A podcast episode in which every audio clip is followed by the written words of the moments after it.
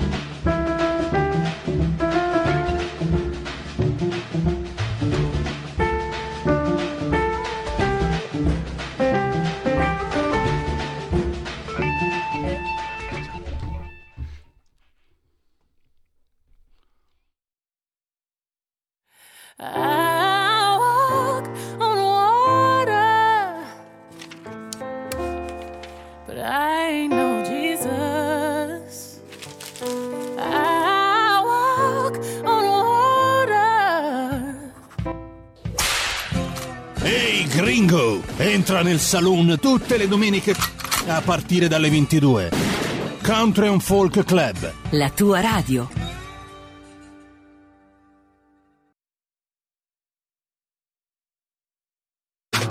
Stai ascoltando Radio Libertà. La tua voce libera, senza filtri né censura. La tua radio.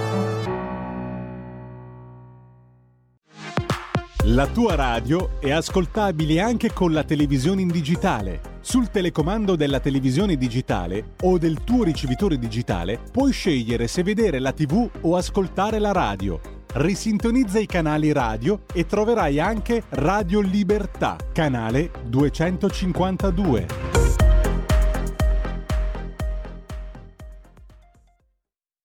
Un nuovo modo per sostenere la tua radio. Visita radio libertà punto net. Ti basta un click e potrai versare il tuo contributo volontario direttamente online. Potrai donare con ogni tipo di carta di credito, anche prepagata. Ti aspettiamo online su radio libertà punto net. Sostieni la tua radio con il tuo contributo volontario. Radio Libertà. La tua radio. Diamo voce alla nostra gente. Gli applausi con un pizzico di ritardo, domanda scusa, Radio Libertà in simultanea con noi quando sono scoccate le dieci e trentasette e subito la scaletta fra tre minuti, forse quattro, in collegamento con Laura della Pasqua di La Verità e di, anche di Panorama, perché pensate il novantasette per cento del traffico internet si svolge attraverso quattrocentoventisei cavi sottomarini. Guardiamo tutti in cielo, guardiamo i satelliti, invece gran parte passa sott'acqua perché è più efficiente ed è più economico. Qual è il... e questo di, di per sé costituisce un argomento da approfondire di interesse. E qual è il motivo che eh, collega questa informazione alla realtà? Che la Russia sta facendo passi da gigante e il capo della difesa mh, britannica eh, Edward Snowden ha eh, detto, ha dichiarato sul Times, se non sbaglio, il sette gennaio, no, Tony Redkin, chiedo scusa, eh, la Russia ha sviluppato la capacità di mettere seriamente in pericolo l'integrità dei cavi subacquei. E nel duemiladiciassette qualcuno disse: chi diventa leader dell'intelligenza artificiale avrebbe comandato il mondo. Si chiamava Vladimir. Poi dopo le undici invece eh, parleremo con saremo con Nicoletta eh, Prandi e sarà una, uh, un appuntamento molto interessante. Parleremo del suo libro che eh, si chiama ehm, Eh, Immuni alla verità, perché avremo il quadro di come l'intelligenza artificiale sia entrata nel quotidiano. Ve ne dico uno: c'è un programma negli Stati Uniti a disposizione dei magistrati e giudici che praticamente fa l'algoritmo dei condannati e valuta la possibilità di reiterare il delitto e quindi suggerisce la pena. Non male questa. Poi abbiamo I B M e McDonald's hanno già stipulato un accordo per cui venderanno i panini senza passare attraverso gli esseri, quelle cose schifose che sono gli esseri umani.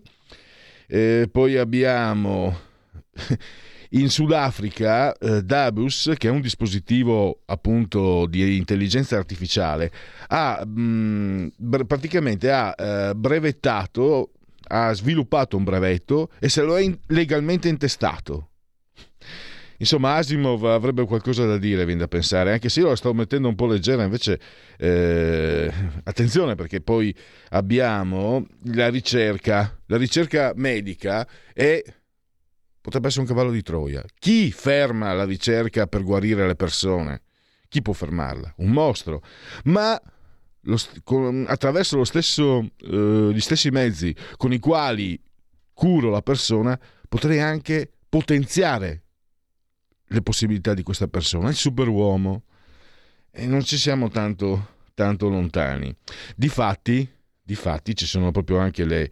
Eh, le ricerche sui genoma, e una società eh, che si rifà a, a Google ha, de- ha addirittura eh, si chiama ventitré and me, non so come si dice adesso in inglese ventitré, ma ha ehm, ottenuto il brevetto per selezionare i gameti dei donatori sulla base di calcoli genetici, praticamente e, quelli co- Cioè, i bambini già prefabbricati, potremmo dire, con un linguaggio molto semplice, però potete, è intuibile come, eh, come apra, spalanca, spalanchi le porte questo stato delle cose, che è già in atto, è già esistente, eh, spalanchi le, le porte a conseguenze in, incredibili. E, beh, mi fermo qui, perché poi ne parleremo appunto con Nicoletta Prandi e, e vedremo, c'è, c'è un punto... che lei, una sua riflessione che è interessante, eh, non ci resta che l'intuizione. Eh, l'intuizione cos'è? È istinto. E l'istinto cos'è? Secondo me è la possibilità di sbagliare, cioè l'arbitrio. Perché stiamo andando incontro, eh, io ho letto con attenzione questo libro di, di Nicoletta Prandi, stiamo inco- andando incontro, e poi non è che se ci pensi... tu possa rimanere sorpreso, perché viene da lontano questo movimento, questa spinta, a una società, la società degli scarti, ma soprattutto la società dove è escluso l'errore, non è più possibile l'errore, e quindi vengono ammessi solo quelli che fanno le cose giuste. E questa eh, taglia fuori cosa? Taglia fuori l'arbitrio, cioè quello che dal punto di vista ontologico dovremmo essere, la possibilità di scegliere, quindi di sbagliare. E... io dopo aver letto questo libro, però, anziché arrivare alle stesse conclusioni magari eh, inquiete alle quali probabilmente arriverete voi se lo leggerete, vi suggerisco, io invece devo essere sincero, perché questo libro è fatto molto bene, eh, la, l'autrice prende posizione ma dà spazio per, proprio per avere l'arbitrio di giudicare. Io mi sono anche chiesto se in realtà questa società che, alla quale stiamo andando incontro sia poi tanto peggio, peggiore di quella odierna, se quella odierna non sia, pre, non sia così tanto preferibile a una, alla società dell'intelligenza artificiale. Vabbè, questo è un dubbio che poi... Eh, che poi svilupperemo insieme. Adesso subito Laura della Pasqua, le do il benvenuto. Eh, ciao. Buongiorno. Allora, oggi con te parleremo dei cavi sommersi. Permettimi eh, di, di segnalare anche un tuo bel servizio che riguarda eh, la, la piccola media impresa su Panorama, no? Parli dei, della crisi del... no, non è proprio una crisi, quella del mobile. Lo ricordo agli ascoltatori perché molti... insomma, qui puoi immaginare, siamo vicini alla Brianza, eccetera, quindi eh, molti sono interessati. Invece siamo interessati al tuo, al tuo servizio, hai fatto anche delle interviste a, a degli specialisti. Eh, questi Innanzitutto una sorpresa, eh, Laura. Eh, tutti guardiamo il satellite, invece dovremmo guardare sott'acqua, perché è lì che si svolge il novantasette per cento del traffico, eh, addirittura anche di scambi finanziari, un uh, dieci trilioni al giorno, spaventoso. Ti do la parola poi per fare il quadro e anche il motivo poi per cui dobbiamo guardare questa situazione con qualche paura, perché la Russia sta tenendo d'occhio, non, non da oggi, eh, sott'acqua, sta guardando sott'acqua.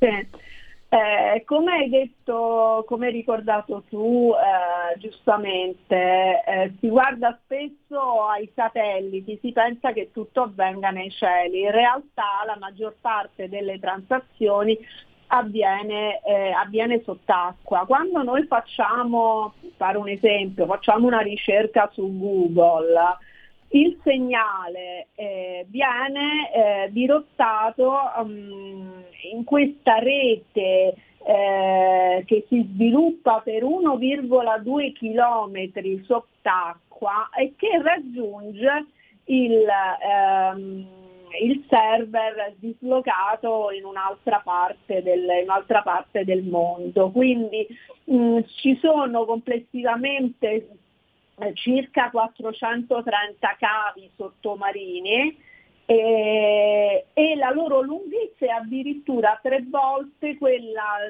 la distanza tra la Terra e la Luna. A, dentro questi cavi a fibra ottica eh, scorrono praticamente eh, quasi la totalità di tutto il traffico internet.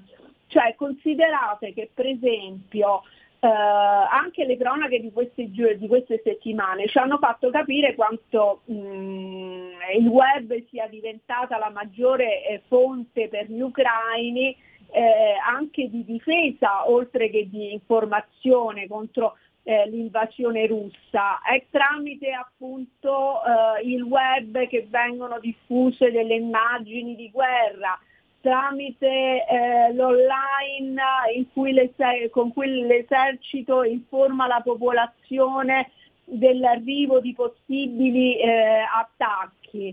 Eh, quindi si tratta di strutture strategiche, di strutture nevralgiche. Ecco.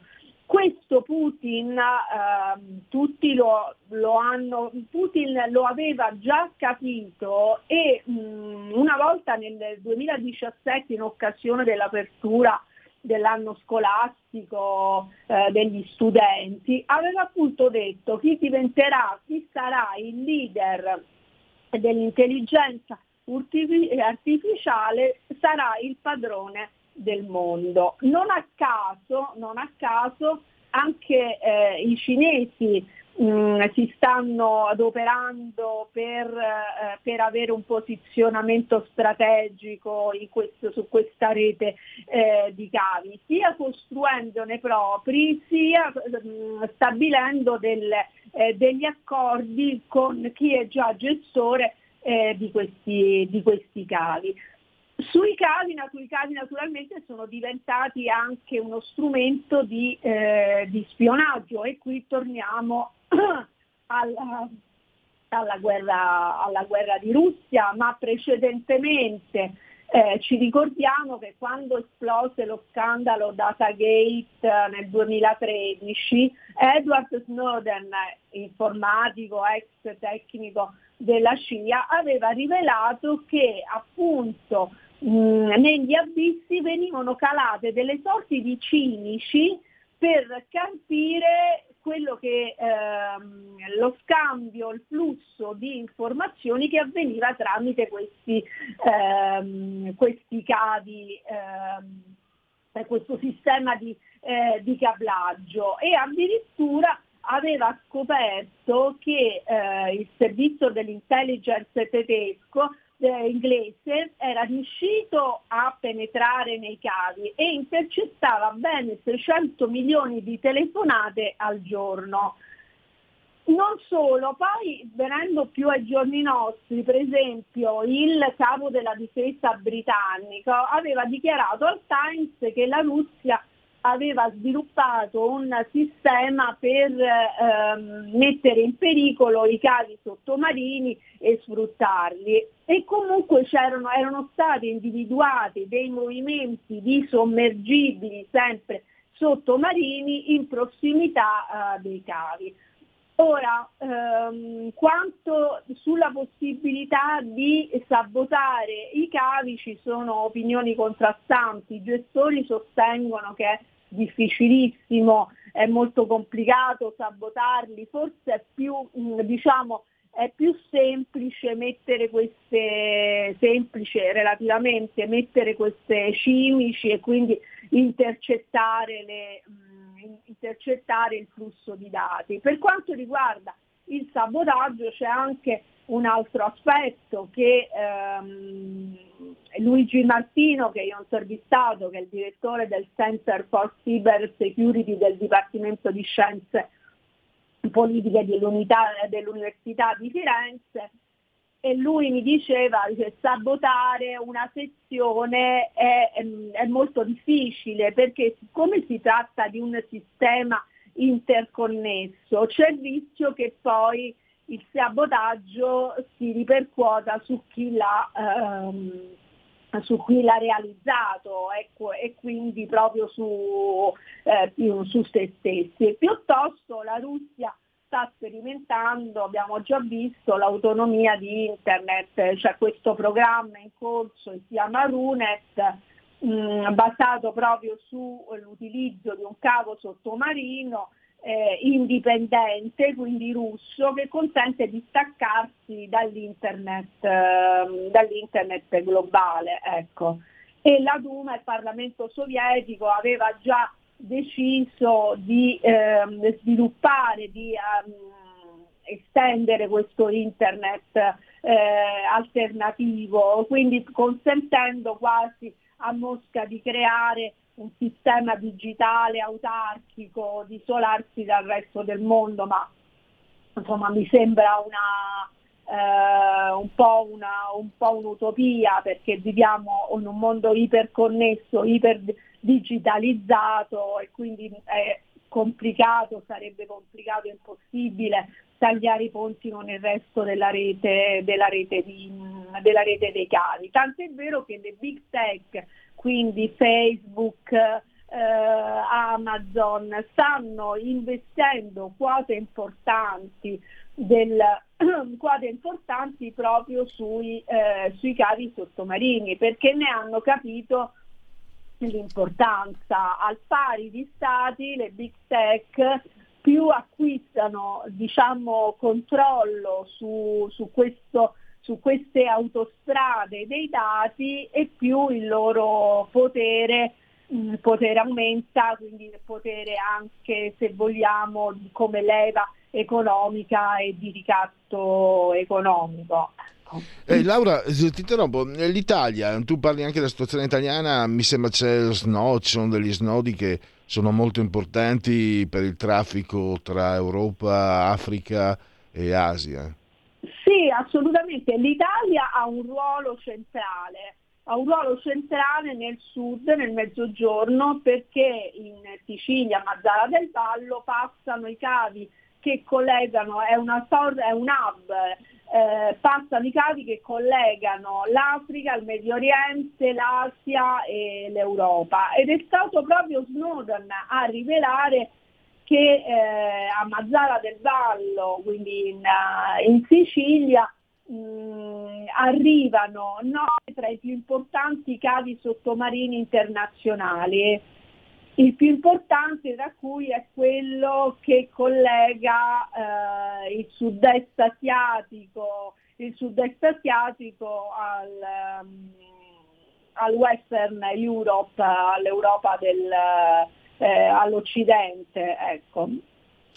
E ritorniamo sulla vulnerabilità, no? Lo stavi dicendo anche prima, sì. eh, diciamo questi cavi, mh, questo sistema, chiamiamolo così, eh, non è facilmente vulnerabile, però può essere eh, può prestarsi a, a attività di spionaggio o di sabotaggio, no? Sì.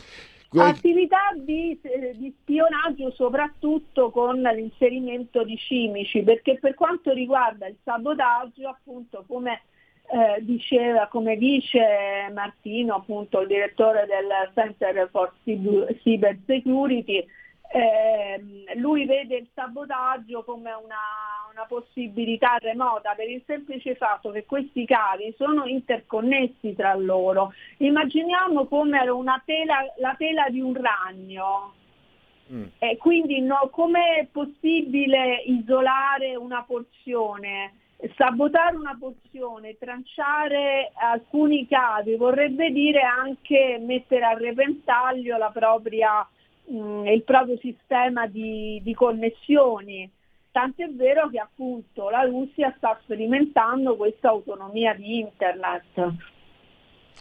Ehm, cosa possiamo dire? Cosa, come possiamo pensare eh, che sviluppi ci possono essere? Perché tu fai anche allusione al fatto eh, che, che ci andiamo incontro insomma ai cinque G e poi anche mh, ai sistemi, nuovi sistemi di servizi. Eh, diciamo adesso tutta l'attenzione è concentrata sulla Russia, però la Cina continua ad allargare il il controllo su questa rete di cablaggio dei, dei, negli oceani ehm, e ad imporre quelli che sono i propri standard tecnologici, che sappiamo che sono molto eh, elevati, tant'è che le prime, ci sono due enormi aziende cinesi del settore, la Heitong e la Huawei Marine, che hanno costruito eh, uno dei più importanti cavi a livello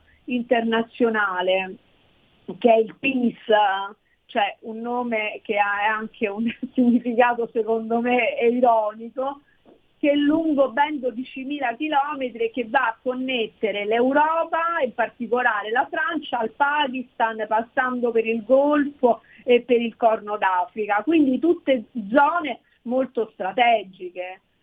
Noi sappiamo poi che la Cina eh, ha in atto un'operazione di colonizzazione economica del, dell'Africa e, e quindi diciamo anche i, eh, i cavi fanno parte di questa Ehm, di questo riposizionamento sullo scacchiere della geopolitica mondiale. E direi che possiamo concludere, stiamo esaurendo lo spazio, io ti lascio i tuoi impegni. eh, Laura della Pasqua, della Verità, ripeto, si parla della crisi del mobile invece su Panorama, anche lì è una, un servizio molto interessante, eh, magari ne parleremo anche in altre occasioni. Grazie ancora Laura e risentirci a sì, presto. Volentieri, buona giornata, buon lavoro, grazie. E allora direi Giulio, eh, togli condivisione. Abbiamo condivisione, perfetto. Intanto c'era anche un'immagine, sapete che gli faccio adesso i convenevoli formulari, cioè, dai, siete in simultanea con Radio Libertà quando sono scoccate le dieci e cinquantasei con Giulio Cesare, siamo sospesi a trecentosei metri sopra il livello del mare, lui è saldo sulla tolla di comando di regia tecnica, ventitré gradi centigradi la, sopra lo zero la temperatura interna, mentre esterna dieci. Qui piovigginizza, eh, qui sto parlando di periferia milanese, Meneghina, abbiamo eh, um, umidità novantaquattro percento, pressione pari a novecentonovantaquattro millibar. Il tutto accade nel decimo primo, undicesimo giorno di Germinale, mese del calendario repubblicano. Come sempre un grande abbraccio forte forte forte forte signor Clotilde, signora Carmela, la signora Angela, loro ci seguono sul canale televisivo, dal canale televisivo il duecentocinquantadue, se Smart T V ci potete anche eh, vedere. Tra l'altro ho messo in condivisione delle immagini, c'era anche una che mi aveva colpito, uno squalo che stava mordendo un cavo che poteva essere appunto di, di, di fibre ottiche.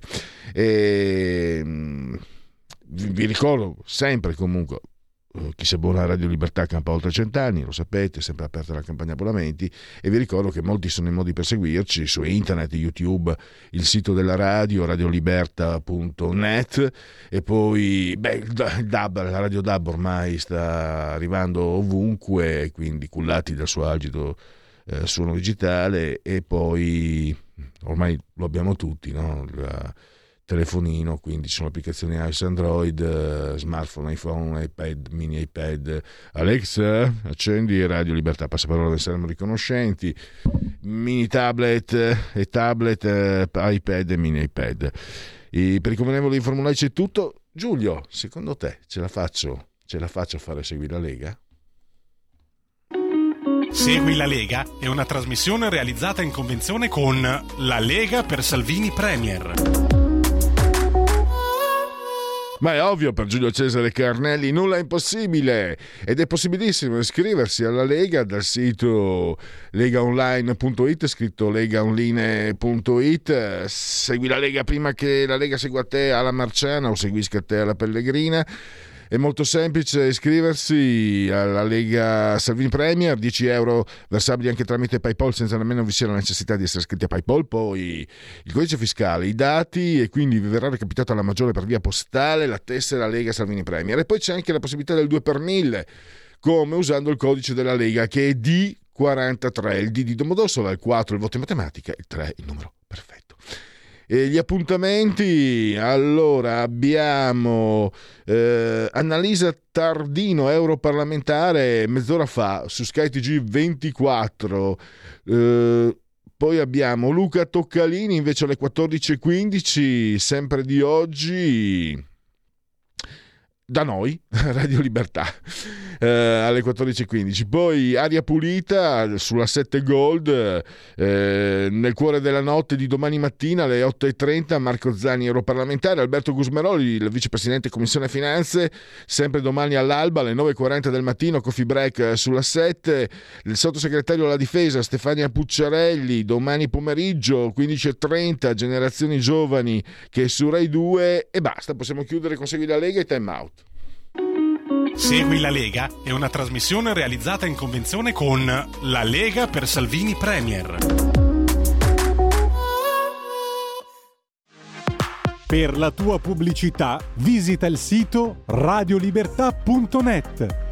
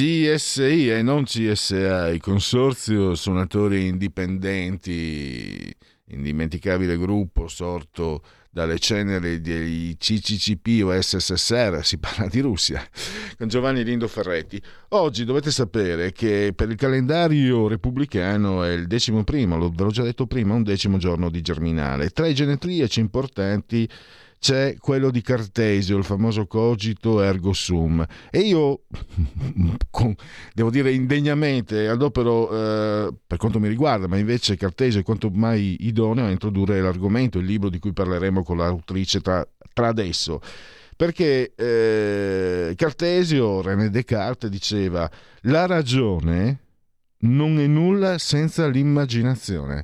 E noi forse stiamo, siamo già dentro un mondo dove l'immaginazione non è possibile. Allora, sto parlando della, del libro di Nicoletta Prandi eh, che si intitola Immuni alla verità, vi dico subito l'editore Guerini Associati, collana Sguardi sul mondo attuale, centosessanta pagine... Eh, diciassette euro e, e spiccioli in brossura, dodici e novantanove nei pub. Io lo dico sempre, perché altrimenti per quale, quale sarebbe la ragione per proporvi un libro? Io vi dico che questo è, è, molto, è un libro eh, da, da, da tenere in biblioteca e da consultare assolutamente, perché ci sono molte informazioni eh, che la gran parte credo di noi non conosca e che ci danno un quadro, e sono informazioni assolutamente eh, diciamo eh, messe insieme eh, anche con la professionalità dei, del giornalista, perché Nicoletta è anche una giornalista professionista. Nicoletta, basta, non parlo più, ti, ti saluto, ti do il benvenuto e grazie per essere qui a Radio Libertà. Pierluigi, grazie per l'invito, grazie anche per le belle parole di introduzione. Sì, io dicevo, eh, non, sono sincero, beh, a parte che io sono un paresiarca, non riesco a dire le cose che non penso, perché il tuo libro, secondo me, è, è, è molto utile per le informazioni che dà, e devo dire, ti faccio i complimenti sinceri, perché anche il modo in cui eh, hai proposto questo tema così eh, rilevante, tu non ti nascondi e sei schierata, penso come la maggior parte di noi, con un atteggiamento, diciamo, di, di inquietudine, Di, di dubbio, no? Nei confronti di questa intelligenza artificiale, ma dai anche spazio al lettore per considerazione, dai, ci dai arbitrio, tant'è che alla fine del tuo libro ehm, eh, Nicoletta, io mi sono chiesto: ma siamo sicuri che la società, la realtà aumentata dell'intelligenza artificiale sia poi così peggiore a quella attuale? Siamo convinti che la società attuale sia preferibile a quella del superuomo, dei bambini potenziati? Mi è nato anche questo dubbio, quindi secondo me hai fatto centro anche in questo. Allora parliamo, parliamo di, partiamo, partiamo da te che eh, ti cimenti in una partita a scacchi con, eh, con un'applicazione, quindi con il computer. Si diceva una volta col cellulare, adesso insomma. Vedo che l'hai letto. Allora, innanzitutto per rispondere alle tue tante domande e alle intelligenti sollecitazioni che hai posto, io subisco la fascinazione della robotica, dell'intelligenza artificiale, dell'innovazione. Faccio la giornalista politica da vent'anni, ho anche avuto una breve parentesi professionale prestata alla politica nell'ambito della comunicazione. Ehm, di conseguenza negli ultimi anni mi sono specializzata nell'impatto sociale tremendo, incredibile, rivoluzionario, che negli ultimi anni sta accelerando moltissimo, portato dal, appunto dalla tecnologia e in particolare dall'intelligenza artificiale. Eh, specifico che non è un libro sull'intelligenza artificiale, ma sulla vita dopo l'avvento dell'intelligenza artificiale, e io l'ho scritto con l'intento di essere innanzitutto comprensibile e anche di fare appassionare le persone a un tema che solo in apparenza, in apparenza è distante, per capire in quale modo oggi davvero lo dobbiamo considerare un tema politico. Pensiamo solamente al Green Pass. Aggiungo anche un'altra tessera a questo grande mosaico, che è quella del Covid, perché la pandemia ha accelerato dei percorsi di transizione digitale, come tutti sappiamo, enormemente. La guerra è un altro tassello che si aggiunge, e io vorrei davvero trovare più notizie sui giornali, nelle prime pagine, che parlino di queste cose e ne parlino in modo comprensibile, perché ormai i partiti devono esprimere chiaramente da che parte stanno anche riguardo a questi temi, nel senso che siamo in una fase storica in cui stiamo costruendo davvero nuovi perimetri della democrazia cinque punto zero, e se il libro eh, lascia trasparire la, la mia posizione, che è quella ovviamente di una critica nei confronti di quello che gli addetti ai lavori chiamano soluzionismo eh, tecnologico oppure datafication, il trasformare tutto in dati. Voglio essere comprensibile e parlare in modo chiaro. Che cosa significa? Pensate che un algoritmo è in grado di considerare al secondo centosettanta miliardi di possibilità e di darti anche la soluzione giusta. Pensate cosa vuol dire applicato alla vita, applicato alla gestione della città, applicato alla gestione del traffico in una grande città come Milano, ma anche in un piccolo comune.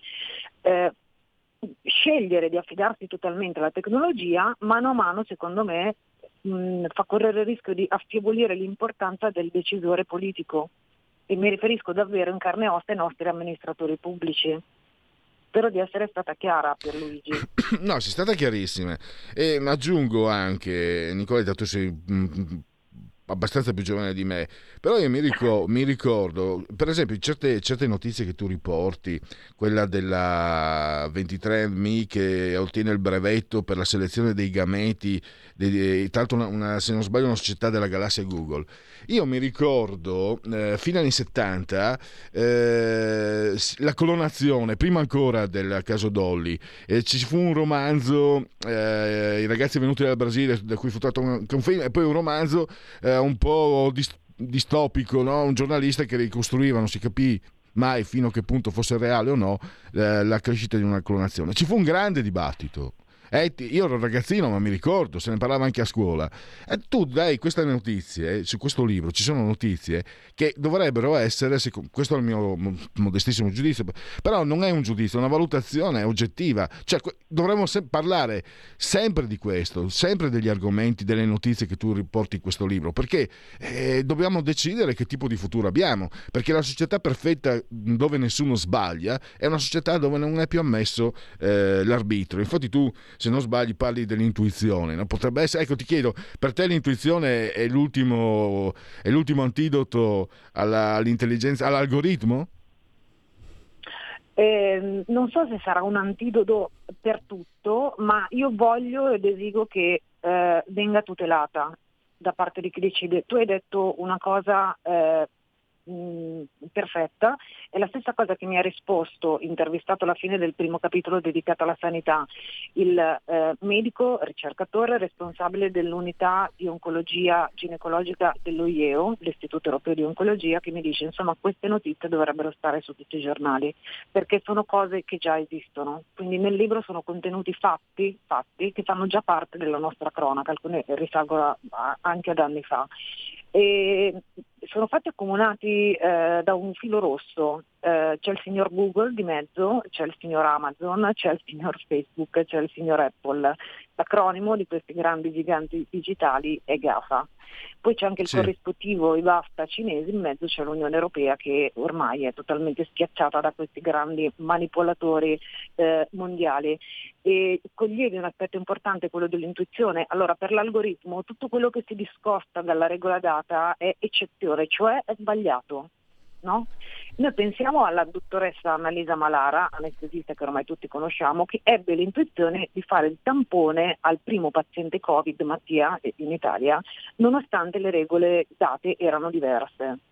Quando eh, questa cosa accadrà già nei prossimi mesi, eh, saremo ehm, ormai quasi dipendenti totalmente dalla telemedicina per N ragioni, in primis quella del, del risparmio. Ci verrà comunque garantita la possibilità di parlare con un medico in carne ed ossa. Considerate che dopo mezz'ora l'attenzione di una persona davanti a un monitor, a uno schermo, cala. Questo è il motivo per cui chi utilizza i monitor per il controllo remoto, questo avviene banalmente per controllo, non so, dei parcheggi, delle camere di sicurezza, fino ad arrivare agli ambiti militari, pensiamo ai droni, le persone vengono ogni tanto fatte tornare cambiate. Eh, un medico che lavorerà a distanza otto ore al giorno, non so, sarà in grado di garantire lo stesso livello di attenzione ai pazienti? E che fine farà la responsabilità del medico? Eh, ho un caro amico che è primario di chirurgia toracica in uno dei più importanti ospedali di New York, è un, è una, un medico italiano, e mi diceva che, mh, stavo chiacchierando la scorsa settimana, eh, nell'ultimo mese l'ospedale ha introdotto una policy che è questa: i pazienti anche gravi che hanno tumori, che devono essere operati, fanno tutte le visite di preparazione a distanza, quindi con la telemedicina. Adesso, a distanza di un mese, si stanno accorgendo eh, di che cosa? E quando arrivano i pazienti in carne ed ossa pronti per entrare in sala operatoria, eh, beh, mancano dei pezzi, nel senso che con le visite eh, fatte a distanza con la telemedicina non erano stati in grado di rilevare alcuni problemi, morale, motivo per cui l'operazione viene cancellata all'ultimo secondo.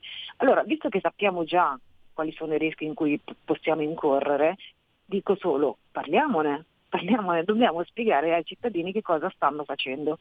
E, e per quanto riguarda la telemedicina eh, in Italia, io ho archiviato eh, nella posta elettronica la lettera scritta dal ministro Colao e dal ministro Speranza, pubblicata a gennaio dal Corriere della Sera, senza alcun contraddittorio, in cui viene pacificamente comunicato come sarà la sanità del futuro nei prossimi mesi. Uso spintissimo ovviamente della telemedicina, e integrazione anche con le applicazioni fornite dai big tech, quindi Apple, Facebook, Amazon, eccetera, eccetera. Mi piacerebbe capirne di più, onestamente. Scusami se mi sono dilungata. No, no, no, no, no io mi, mi appassiono. Sì. No, da questo punto di vista la, la nostra radio, io in particolare eh, francamente detesto i ritmi, certi ritmi che impediscono alle persone di esprimere eh, compiutamente un concetto, altrimenti è inutile, cioè se, se una persona non può esprimere il proprio concetto è inutile ascoltarla, no? Perché allora eh, eh, abbiamo, abbiamo la confusione. E invece qui questo tema... Eh, richiede chiarezza. Ecco, stavi parlando del medico. Anche qui il cavallo di Troia lo definisci. Chi può contrapporsi alle cure per salvare i malati? Un mostro. Però attenzione, che e mi è piaciuta anche molto questa tua riflessione, eh, gli st- con gli stessi strumenti con cui curo il malato posso potenziare, posso migliorare le prestazioni di una persona, ed è eh, inutile pensare a cosa ci possa essere dopo questo concetto, cioè no, inutile, voglio dire, tutti, voglio, anzi, contrario, scusate, eh, tutti capiamo cosa ci possa essere dietro un concetto di questo genere, che è in atto, perché quello che dicevo prima, eh, il, il, mh, ho ottenuto il brevetto per selezionare i gameti, insomma, perché devi selezionare i gameti? E poi sto mettendo molte cose, non vorrei anche tralasciare, abbiamo ancora sette otto minuti, anche il fatto dei dati. Eh, eh, tu parli dell'economia estrattiva, i dati sono, sono valore per, per queste aziende, e, mh, i dati sono anche il nostro D N A, eccetera, e mi ha colpito perché io ero rimasto incuriosito, no? Tu hai ricordato come anni fa si offrisse l'analisi del D N A, così possiamo risalire all'albero genealogico. Probabilmente non era quello il fine, io ci stavo cascando perché sono curioso delle radici, eccetera, sempre stato curioso, tanto so che non scoprirò di essere discendente da principi e re, però no, anzi sicuramente da contadini, però non mi dispiacerebbe. Scusa, mi sono dilungato, partiamo da questo capitolo così importante, eh, proprio perché Perché anche adesso i vaccini, eh, il Green Pass, eccetera, eh, possono, mh, possono andare verso quello che tu rilevavi, il cavallo di Troia per andare oltre. Ecco, perché immaginate che queste tecnologie, all'intelligenza artificiale, come ho scritto nel libro, poco importa che cosa devi fare tu, uomo, nella vita, se sei un insegnante, se sei un ingegnere, se sei un cuoco, visto che esistono già i robot in alcuni bar di Milano che fanno i mixologist, quindi ti preparano i cocktail al posto degli esseri umani. Eh, a Natale, lo scorso Natale, dicembre duemilaventuno, per la prima volta nella storia dell'uomo, un uomo in Australia malato di S L A ha dettato col pensiero un tweet. Mm. Ci sono solo due aziende nel mondo che fanno questo tipo di soluzioni. Chi mai potrebbe di noi dire: io ti impedisco di comunicare con il mondo perché non voglio che ti impiantino un microchip nel cervello? Nessuno, ovviamente, ma quello stesso microchip impiantato su un cervello, tra virgolette, normale dal punto di vista della salute, permetterà di rendere l'uomo superpotente, un superuomo. Io ho scoperto, chiacchierando con un mio amico che lavora per una delle più importanti aziende al mondo, che fanno medicina e componenti elettronici, che questi sistemi vengono già utilizzati in ambito militare per... Eh, diciamo così, dare un aiutino ai soldati prima che mh, scarichino i droni o facciano cose di questo tipo. Eh, capisci che il tema è abbastanza importante, perché chi non vorrebbe assicurare ad esempio al proprio figlio una super intelligenza? Chi? Quindi è ipotizzabile, guarda, gli addetti ai lavori hanno ipotizzato di tutto, che in una prima fase, quando queste tecnologie saranno messe sul mercato, secondo me a breve, quindi entro dieci anni, eh, chi potrà permettersi di pagarle le userà e eh, inizialmente sarà un po' come dire una moda, no? Eh, poi ci sarà una fase di adozione massiva da parte del, della popolazione mondiale, i prezzi caleranno e chi sceglierà di vivere in modo analogico eh, sarà un po' considerato un appartenente al terzo mondo del terzo mondo del futuro, un po' come oggi noi guardiamo. Eh, ecco, questo volevo, volevo chiederti come te lo immagini, a parte che adesso ascoltando te eh, sono di nuovo nella posizione di avere molto, molta preoccupazione per questo futuro. Come te lo immagini? Eh, sarà una società dei, auguriamoci di no, potrebbe essere la società degli ottimati, di coloro che non sbagliano mai, eh, oppure, oppure una società eh, di, di poche elite che dominano le masse che invece sbagliano, che non saremmo poi così lontani da, una situa- da certe situazioni che si intravedono oggi.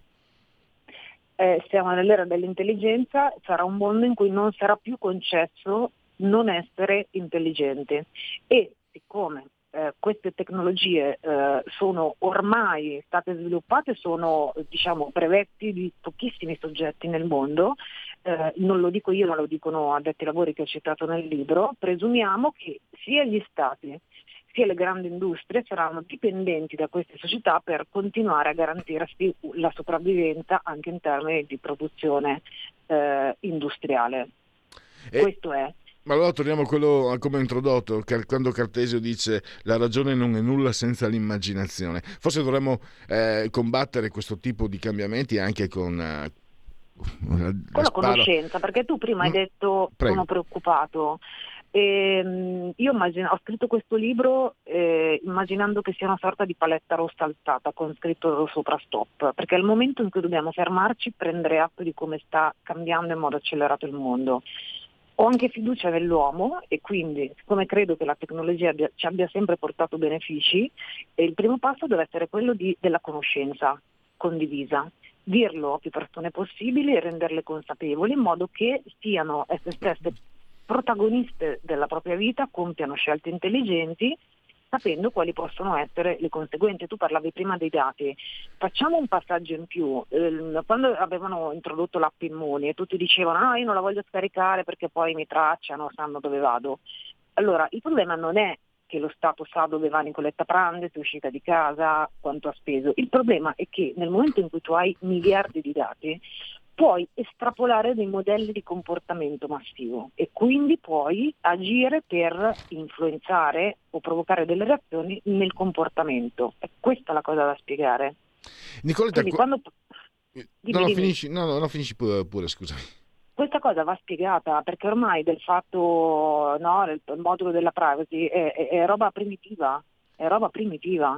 Ma non... Noi dobbiamo rivendicare il diritto di poter chiedere a qualsiasi pubblica amministrazione dove, come, quando vengono usati i nostri dati e la, la pubblica amministrazione deve essere obbligata a risponderci in tempo reale e in modo comprensibile. Ma non dovremmo fare anche, non pensi sia necessario un lavoro di scavo? Perché sto dicendo, sto pensando a quanto sia seduttivo eh, questo mondo e, e quanto ci abbia già preparato, no, con la società dei consumi. Sono quasi sessanta anni che per esempio in Italia siamo impestati dalla tivù dei quiz, i quiz televisivi, siamo impestati dal concetto dal concetto di intelligenza come ci è stato propinato, il Q I che nasce, se ne, io l'ho sentito parlare quando ero ragazzino negli Stati Uniti, si misura il Q I, poi, poi avevano scoperto che c'erano dei guardiani notturni che erano più intelligenti di tutti, come mai? Perché di notte facevano i cuciverba e quindi avevano la mente più allenata, però c'era anche, c'è tanti, ci sono ancora purtroppo tante cose, non bastava solo, solo venti minuti purtroppo, per esempio. Più parli anche di quella, non so se è un programma per la giustizia, per giu- giudici, eh, per cui si può arrivare addirittura a selezionare una, una, una sanzione, una pena. Stavo pensando che però, mentre leggevo quella pagina, mi sono ricordato che avevo letto anni fa eh, Psicologia delle folle. Gustave Le Bon diceva, diceva a fine ottocento, prima novecento, che se sostituissimo giudici e magistrati con persone prese a caso dalla strada, probabilmente probabilmente la, fun- la giustizia funzionerebbe meglio, sicuramente non funzionerebbe peggio. E quindi, eh, e quindi vedi come, come si inserisca quello che tu scrivi, si inserisce però in un tessuto che è pronto a cedere.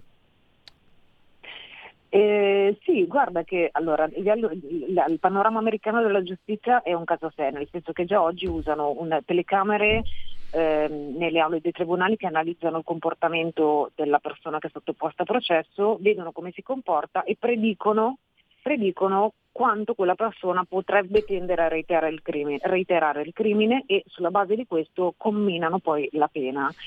È stato però dimostrato con alcuni studi che l'uomo è fallibile, è fallibile anche quando fa il giudice, quindi un aspetto positivo dell'uso degli algoritmi è che diciamo prendi quaranta giudici, eh, fai un test e chiedi a ciascuno di loro di dare una pena eh, su un caso tipo, una donna di trentasei anni che ha rubato un'auto, e quaranta giudici ti daranno una, una pena diversa.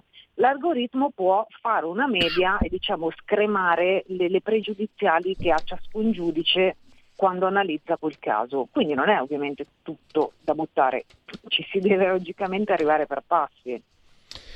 E purtroppo siamo arrivati, se sapevo ti, ti, ti chiedevo il doppio del tempo perché lo, lo, lo meritavo. Beh, comunque io mh, ti, oltre a ringraziarti, siamo arrivati alla fine, ti, naturalmente mi auguro di sentirti presto nuovamente. Molto volentieri. E io eh, lo segnalo, lo ricordo ancora, Immuni alla verità, l'autrice Nicoletta Francesca Prandi, Guerini Associati Editori, collana Sguardi sul mondo attuale, eh, in brossura diciassette euro, quasi tredici in I P U B, centosessanta pagine, eh, che ci raccontano, ci dicono molte molte cose che vorremmo vedere sui giornali, nei dibattiti.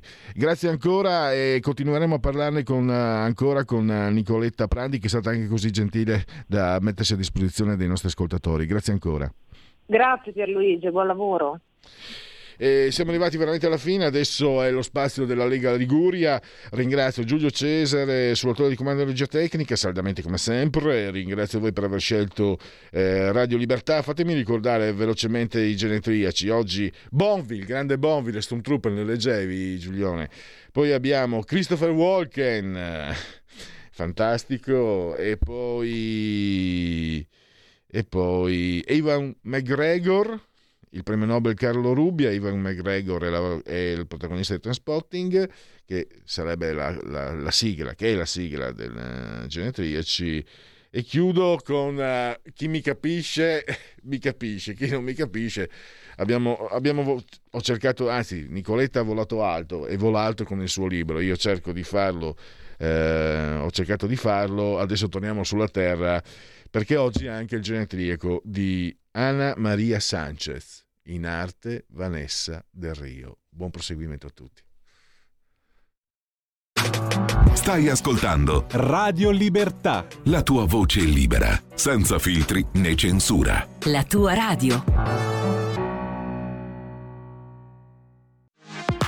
La tua radio è ascoltabile anche con la televisione in digitale. Sul telecomando della televisione digitale o del tuo ricevitore digitale puoi scegliere se vedere la tivù o ascoltare la radio. Risintonizza i canali radio e troverai anche Radio Libertà, canale duecentocinquantadue.